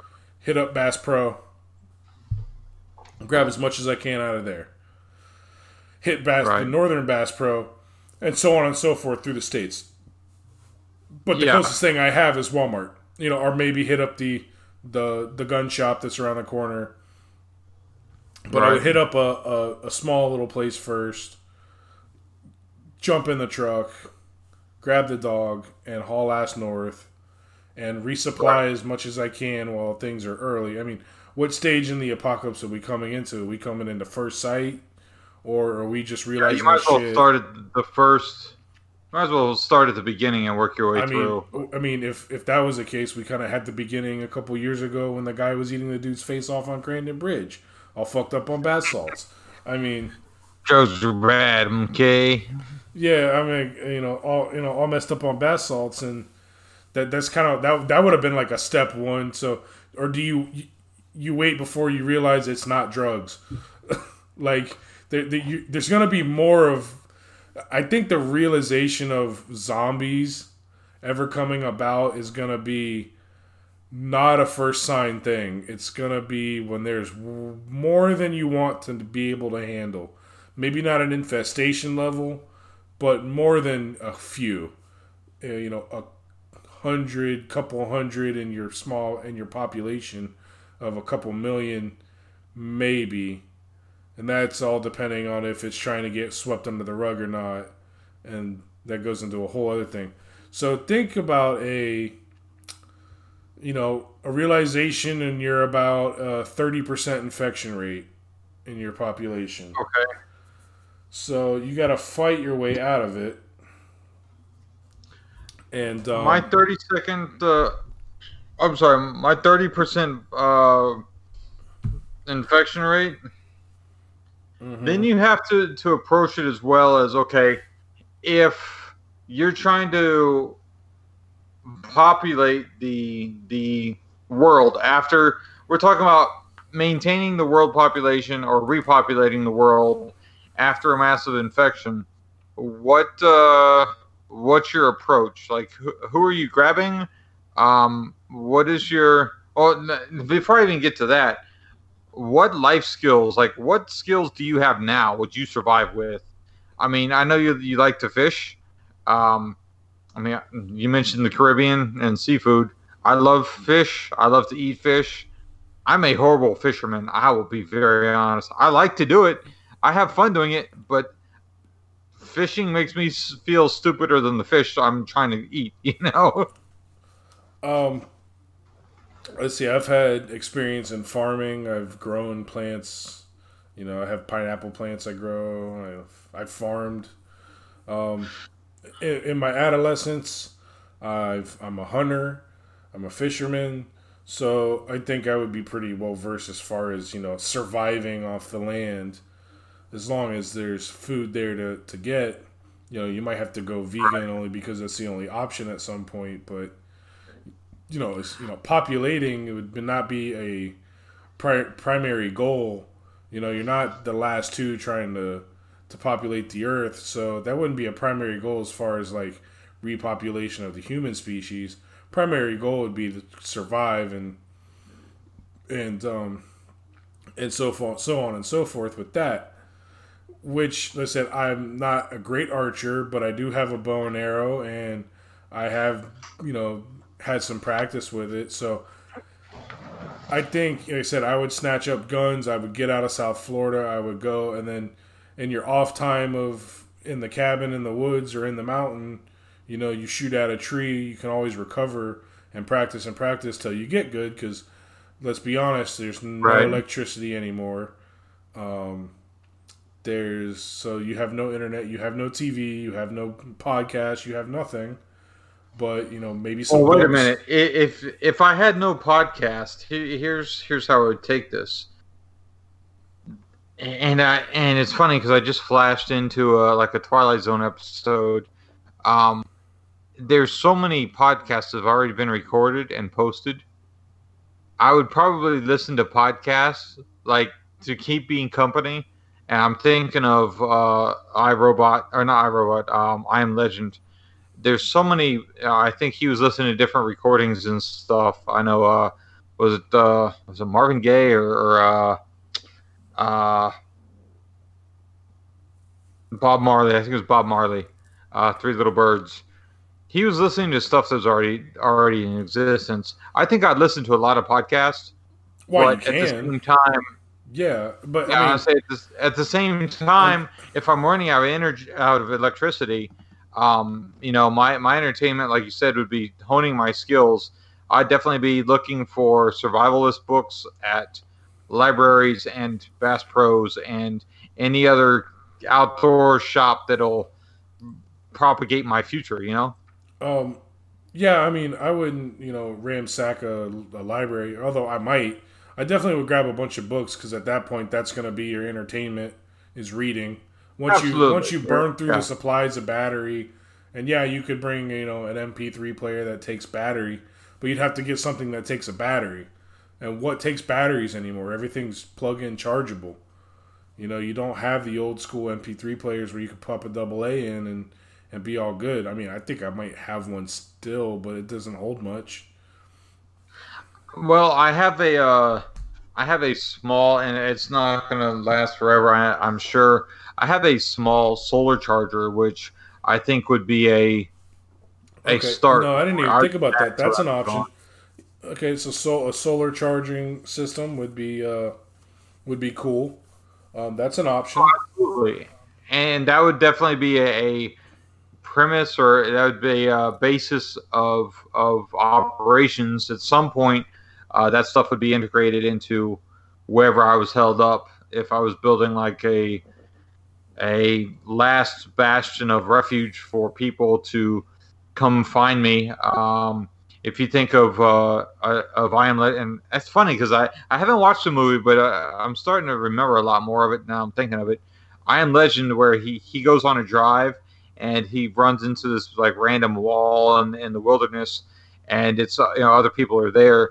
The uh, you know the broadcast and everything I, I, think that at some point you would have to kind of be set up either on your own grid or you'd have to be able to sustain the sustain it solar power you know um, i've got family who's big into uh, solar panels they actually have their own uh, kind of system set up where most of the time they don't use any electricity at all and they have everything i mean they have heated pool, they have internet, they have TVs, they have lights everywhere. I mean, they're all self sufficient because they do run or and depend that much on solar energy.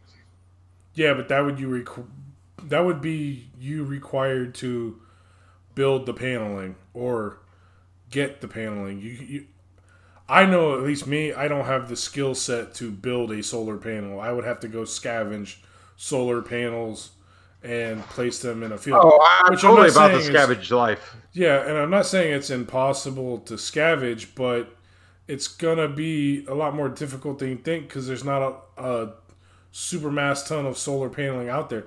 Plus, you have to transport it, and once one of those things gets cracked, it's useless. So you can't really transport it over long distances in the back of a truck. You'd have to get a, maybe a covered box truck or a Tahoe of some sort type of SUV. And I mean, you yeah. know, the the power company has you know a huge solar panel field now down here where they're actually producing energy via solar paneling. Um, but yeah, you can go to one of them and stuff as much as you can, and yeah, it might run some simplistic stuff like lights. Uh, then you, if you're building a cabin, then you'd have to figure out how to run electricity and again stuff that's that can be figured out and done. I know there's so many people out there going to be like these fucktards don't know how to hook up, you know, lights. And yes, we do. We're just uh, hot talking and uh, imagine the. I don't think millennials would survive a zombie apocalypse. I really don't. I think my generation is the last generation that's going to survive, and we're going to have this big skip yeah. of generation, and it'll be the kids born under the world of zombie apocalypse that are able to keep it going because I think millennials are too too far involved in in simplicity to be able to to get them. So I could be wrong. They may be able to adapt, but uh, at least from what I see on social media, they ain't lasting long. No, they they're going. Oh, I can't get my Starbucks coffee, and uh, what do you mean I have to cook and prep the food myself? Type stuff. Yeah, that's um, another thing. I, I have experience. think it was probably and. Say again. So that's another thing. It's like I have experience in campfire cooking. Like I know how to cook vegetables over an open flame. I know how to cook meat over an open flame. I know how to build a grate, for lack of a better word, over an open campfire and how to cook on that. I've, I've done that. So I have that skill set and I I'll probably be able to cook almost as good as I can cook in on a in a kitchen in on, on, a, on a fire. Yeah. Um, I, I was gonna say too the uh, the um, last generation of Boy Scouts, if you will. Um, you know, the people who can camp and cook and survive a minimalist lifestyle, I think that's the best best approach. Um, I mean, even I mean, I, I love technology. You you know, I know you as well.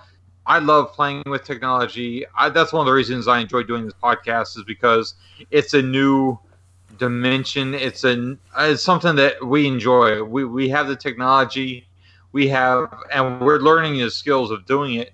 But I think that the people who aren't hands on, and I know we lost an episode uh, for for the listeners who are following every episode. I know we lost an episode that I think was the one hit wonders, and we were talking about no, we had the technology. we stuff. had one hit wonders. We lost the cars. Oh, we lost the cars. Okay. Um, I, I, haven't listened to all of our material because I've been doing other stuff. Uh, you know, life takes its toll. Um, uh, but I totally lost my train of thought too. this is going to be fun. I lost that rabbit hole, but maybe it'll open back up. Uh, I was going to say that the people who can't do for themselves, I think, are going to struggle the most. Mm. And uh, oh, maybe it's when we were talking about audio, um, where our generation is kind of last generation that likes doing them stuff for themselves. I mean, we've both built audio systems, we've installed them. It's something that uh, we enjoy using our hands and having a product to show for it. And I think that if you don't have that mentality, you wouldn't survive any type of post-apocalyptic, whether it's zombies or nuclear holocaust. You're not going to survive if you can't do for yourself. If you don't have that interest in doing for yourself, and I think that's a lot of the generation below me again, I, I, consider you to be the same generation I'm in, even though we do have a bit of an age difference. I think that's going to be something that if you don't have that, that mentality and that approach to, I want to learn this so I can do it for myself, or I want to learn this to better my life, or I want to learn this to take and, and have a result at the end that I'm proud of. I don't think you'd ever stand a chance. Yeah, I think the best the best way to go about would be when you're going on your looting spree to you know loot a, a bookstore and try to pick up some of these things that you can read and learn that you don't know how to do and and and get it into your system. They said sometimes it's not everyone's fault. I mean, yeah, we like to work on cars, but the car industry doesn't make it easy for people to work on cars anymore. No, absolutely not. Not. And let me just rabbit hole that there too. Um, I, maybe I've, and again, it's hard to remember. Uh, I do work in the audio industry. Um, that's a, it's a, it's a difficult position. I love tinkering with what I own. I mean, I don't, I like having a good foundation and then making it my own. I have things done to my vehicles that a lot of people probably wouldn't understand unless they were really into it, you know? Um, I'm actually looking. I think I actually might have found my next vehicle. I'll talk to you about that off air, as it were. But the car industry is struggling in the fact that back in the day, everybody could could service everything. I mean, people could take and troubleshoot everything, right? That makes sense. I understand that. Um, people have amazing ability to adapt and overcome, and uh, you know that's that's interesting to to delve into. Maybe we can do another episode that way. Um, but at the same time, it's they're hurting themselves because they want to make stuff where you can only be done at a dealership, but at the same time, they have to sell next year's product too, and that's I think where they're they, they're kind of limiting themselves. You know, um, I think the a lot of the older cars, and maybe it's just my perception of back in the day and, and how things were. I think a lot of the older cars could had the longevity because they were quality product, and the dealerships, yeah, they they could service them, but it wasn't like oh they were struggling for it. You know, um, I think the now it's so technology focused, and I, I without saying who I work for or anything like that. Um, I think that the focus now is how many advancements technology, whether it's impact sensors to entertainment systems to DVD systems, and every TV or every chair, every seat has its own you know monitor. I think you're kind of shooting yourself in the foot because at some point that's going to get old and outdated and it's going to stop working. And guess what? No one's going to be able to fix it. And it's almost like you're building the was it the pre-planned obsolescence? I think is the term that, that a lot of people use, especially when it comes to like cell phones. Um, I think that's that's that's a detriment to the companies. Yeah, they're top of the line. They're they're the bleeding edge of technology and comfort and luxury. I love that. Listen, you know I'm a big audio guy. I enjoy that stuff. I like the fact that all the new cars have cameras on them. But at some point, that stuff's not going to be I mean, it's going to be obsolete. Look at anything, any any technology at some point becomes obsolete, and I see the future generations having the ability to take and actually have a a say in it. You know, they're not going to be able to fix it. I think I lost you. Are you still there? No, I'm still here. I, I had a poor connection, so it said switch to audio only. So I'm gonna try that because it was starting to glitch okay, out. Okay. It was starting to digitize in the problem. middle of your, your rant. So Okay. maybe maybe try that on yours. So it would, don't it would you- fix some stuff up a little bit. Uh, say again. I said try try switching it to audio only on your side too, or maybe it already did on itself. But Yeah, uh, it's a turn off video. Okay, try that. Okay, we still connected. yeah, we're still good. Okay, cool. Um, so so uh, I totally lost my rant. Oh, I, I think that the future generations, because they don't have that that tendency, and I'm not saying it's a blanket statement. I don't want you to think that I'm saying that nobody younger than me is ever going to be able to fix anything. But I think that we're so focused right now on the technological aspect and how far can we f- push the future. I think that we're limiting ourselves because we're not going to be able to maintain it in the future. Um, part of that is because of the advance, advancement of technology. Um, you know, it's it, I, I love I love it. it. It's fun stuff. It's, it's good to see, uh, but at the same time, I think it's going to hurt ourselves in the long run. Yeah, um, I kind of agree with you. Like I say, I love the technology in my truck. but you know I'm not facing Yeah. a zombie apocalypse in my truck. Um, I would probably go after a good running, you know, early '90s car or truck. Um, even Listen, though, if it happens, you and I will definitely find the these bastion of uh, old body styles.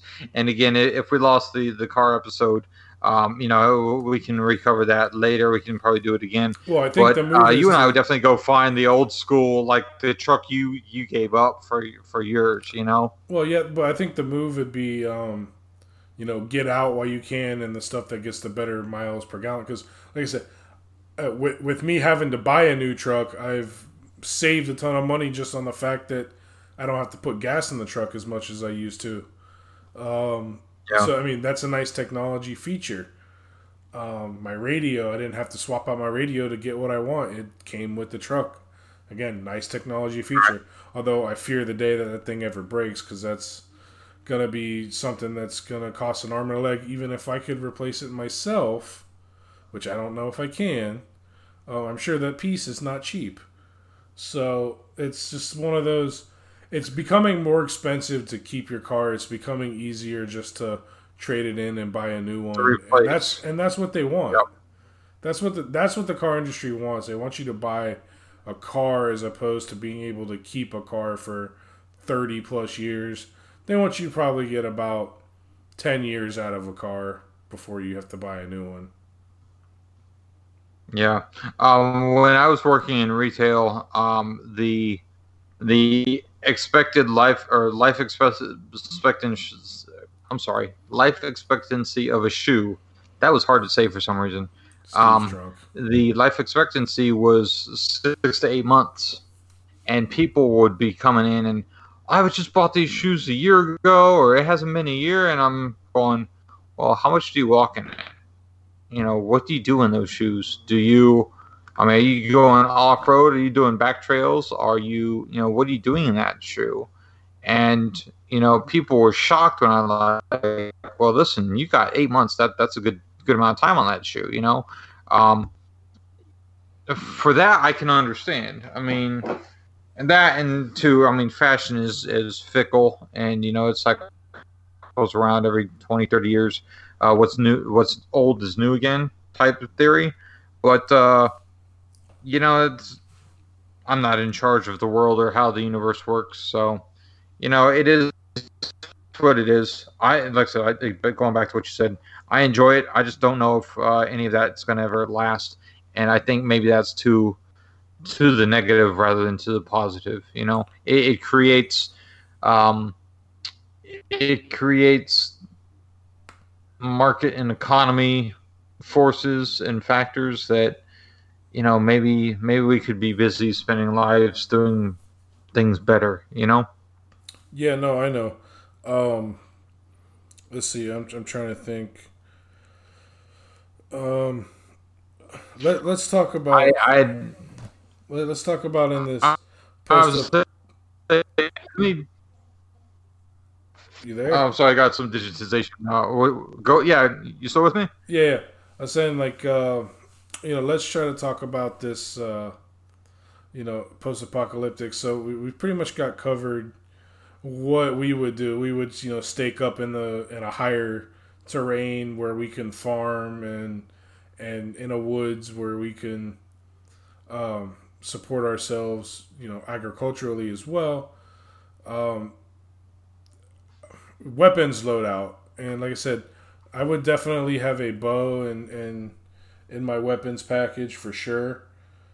Um, but I, I would also have a melee weapon like a machete, and probably would be a Mhm. machete because it's long enough where you can get some distance, but it's short enough to holster pretty well. yeah Uh, a sidearm, like a scabbard or something Yeah. yeah, or a hatchet of some sort, something sure something something again that you can swing and doesn't make any sound, doesn't cost any ammo. Um, when you need to sidearm for for uh, you know sidearms are good to have. Probably uh, say forty five just for the stopping power of a forty five. Um, Right. And if I'm on like a scout patrol, probably some type of uh, rifle as well uh, to accompany that as your main source if the shit hits the fan uh, when you're on scavenging missions in the towns trying to get supplies. Um, I, th- Right. I think that would be the low. What is uh? Okay, I'd agree with that. I think uh, I think a pistol is a must. Um, just for uh, you know, kind of a, the close quarters, but not necessarily within knife range. Um, I think it was uh, Zombieland. I think there's a scene when they're in the it's like a uh, Publix or whatever, like a the grocery store. I think there's a, a scene where they have machetes. So definitely a pistol, definitely a machete. Um, only because I mean, I, I think South Florida is kind of a machete haven, if you will. Um, they're useful for everything. If, if you don't have a machete in your garage for yard work or to cut down palm branches or whatever it is, um, your garage is lacking, sadly. Um, so, uh, sidearm pistol, um, anything I could carry. Um, nine for the fact that, that you can normally carry more rounds, but 45 for the stopping power. So, um, you know, either of those two are, are, and we could definitely have that as a topic of discussion for the future. Um, either of those are two great chambers. Um, definitely a long rifle. I think maybe for the for worst case scenario, maybe a shotgun for kind of a scattergun effect. I think would be a, a weapon, but it wouldn't be like my my first choice. Like I said, I think the pistol, a good machete, and uh, a long rifle to kind of uh, you know I'm talking like a scoped you know 22 inch 26 inch long barreled I'll again reach out and hit you before you know I'm there type type weapon. I think those would be my three every time I load out to go outside. I think that's how I'd approach it. Yeah, I mean, you'd Uh, also could be have wrong. to, you'd also have to uh, plan on what you're you're attempting to do. See, you know, you could do the keep the long rifle in the the vehicle, um, and bring a shotgun into the grocery store for the fact that pretty much if you're in a grocery store, you're not gonna need a rifle. You're gonna a shotgun's gonna Right, be of right, a better right. use for you, because you can pretty much get any any target at a. Di- I mean, shotguns are much more have have a much more distance to them than what video games portray them or movies portray them as having. Oh, absolutely, absolutely. So it's not like you have to be within ten feet. You you have you know a good amount of of of range that you can hit. So inside a building, a shotgun's almost a perfect thing. Um, the Yeah. downside is is the the ammo capacity in a shotgun. Uh, again, Right. bow and arrow. If you Um, just do things stealthy, it's you know pick things off one at a time without causing distractions and where you're going to be picked up by noise. And you're going to be able to get through that grocery store pretty not quickly it's not going to be a quick job but you're going to do it safely and get the supplies you need and head back. Right. I uh I I think too the um my- um the the lethality like you said the the shotgun of effective range I think that's something that is always under appreciated the um the channel if anybody uh follows YouTube people or YouTube channels I think it's uh, Iraqi veteran 8888. Um, the guy's name is Eric, if I if I'm not mistaken. He's a really cool guy. I think he's somebody that had just uh, been part of the crew. Had had we crossed paths down here locally. Um, he does a thing. How how uh, what's the maximum distance or how lethal is it? What's you know? He's got a series of different different loads, whether it's a nine mil pistol, a 45 pistol. Uh, I think he does a 22 long rifle. But if any of our listeners are into guns and hunting or, or even self defense, he has, this, like I said, a series where he has land and he'll set up a target and cameras, multiple cameras, multiple angles, and he'll set it up where he can take and back himself out, I think up to four or 500 yards and still shoot at the target, and it's it's incredible. There's some stuff that you're like, there's no way. First of all, there's no way it's lethal, but he sets it up. Uh, the uh, I think it's the military. I want to say I want to say he was in the army. Uh, forgive me if I'm wrong, by the way. If, if Eric, if, if, you hear this by any chance, um, you know, I, like I said, I'm a fan, but I'm not like a stalker, so I don't know all the details. I think he was in the army. I think the uh, the qualification is quarter inch of uh, of plywood that it's got to penetrate to be considered lethal, a lethal distance or lethal hit. And I think he sets up most of his with a three quarter inch, and you would be surprised. Um, you know, 22, how, how far out it works uh, nine mil pistol. Out of, we're talking, you know, a four and a quarter inch barrel. Um, that that he he'll walk back, you know, a couple hundred yards and has no problem with it. So, uh, anyways, that's another rabbit hole we can go down in some other uh, future point or, or, future episode. But uh, yeah, like I said, I, I think shotgun for uh, for indoors. If I'm going to the library or going to the grocery store, I think a shotgun would be carried. Um, I'm thinking a loadout. If I was going to load out as far as a a vehicle goes, uh, I want something big and uh, something that can can off road, even if I'm just off roading zombies or whatever it may be. I think that's uh, that's a good idea. I'd also have something where I could store a long rifle and then also have a shotgun as well. So if I need it, I can. Um, I'll go ahead and uh, and try to wrap this up. But I you know, leave leave one of each in the truck, and then depending on the situation, take and uh, get that you know get that addressed. I can change my loadout as I'm getting out of the vehicle or whatever. Will, how you doing over there? You got uh, you got your second beer down, or you still? Oh, dude, I'm on beer. I'm, i finished beer number three, dude. Um, oh, I didn't. Uh, I guess maybe because uh, for those of you listening as well, um, Will and I started out with a video feed, uh, so we could kind of interact that way. Um, we cut that out uh, maybe an hour ago, forty five yeah. minutes ago. Yeah, we're having we've been having some audio. No, we've been having some connection issues, so we're gonna we're gonna wrap this episode up. Although I do think it's one, a topic that we can pick back up and go plethora of options on.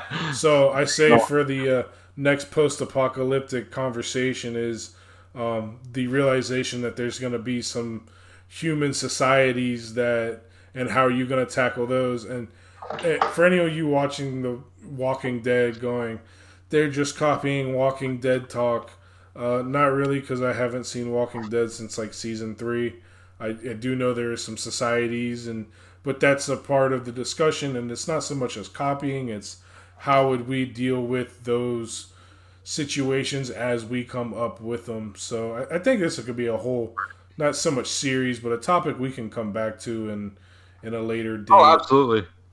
And, and absolutely. continue. So. I uh, let me just throw in for you said you haven't watched since season two. I have never watched any amount of episode. I've never seen a second of the show that I'm aware of. Um, but the funny thing is, a buddy of mine from college is a constant extra. He's a recurring small character henchman. Um, but uh, so Craig, matter of fact, I'm gonna send you this link once we go live, just to give you a shout out. Um, Craig, um, he's my buddy Craig, really cool guy.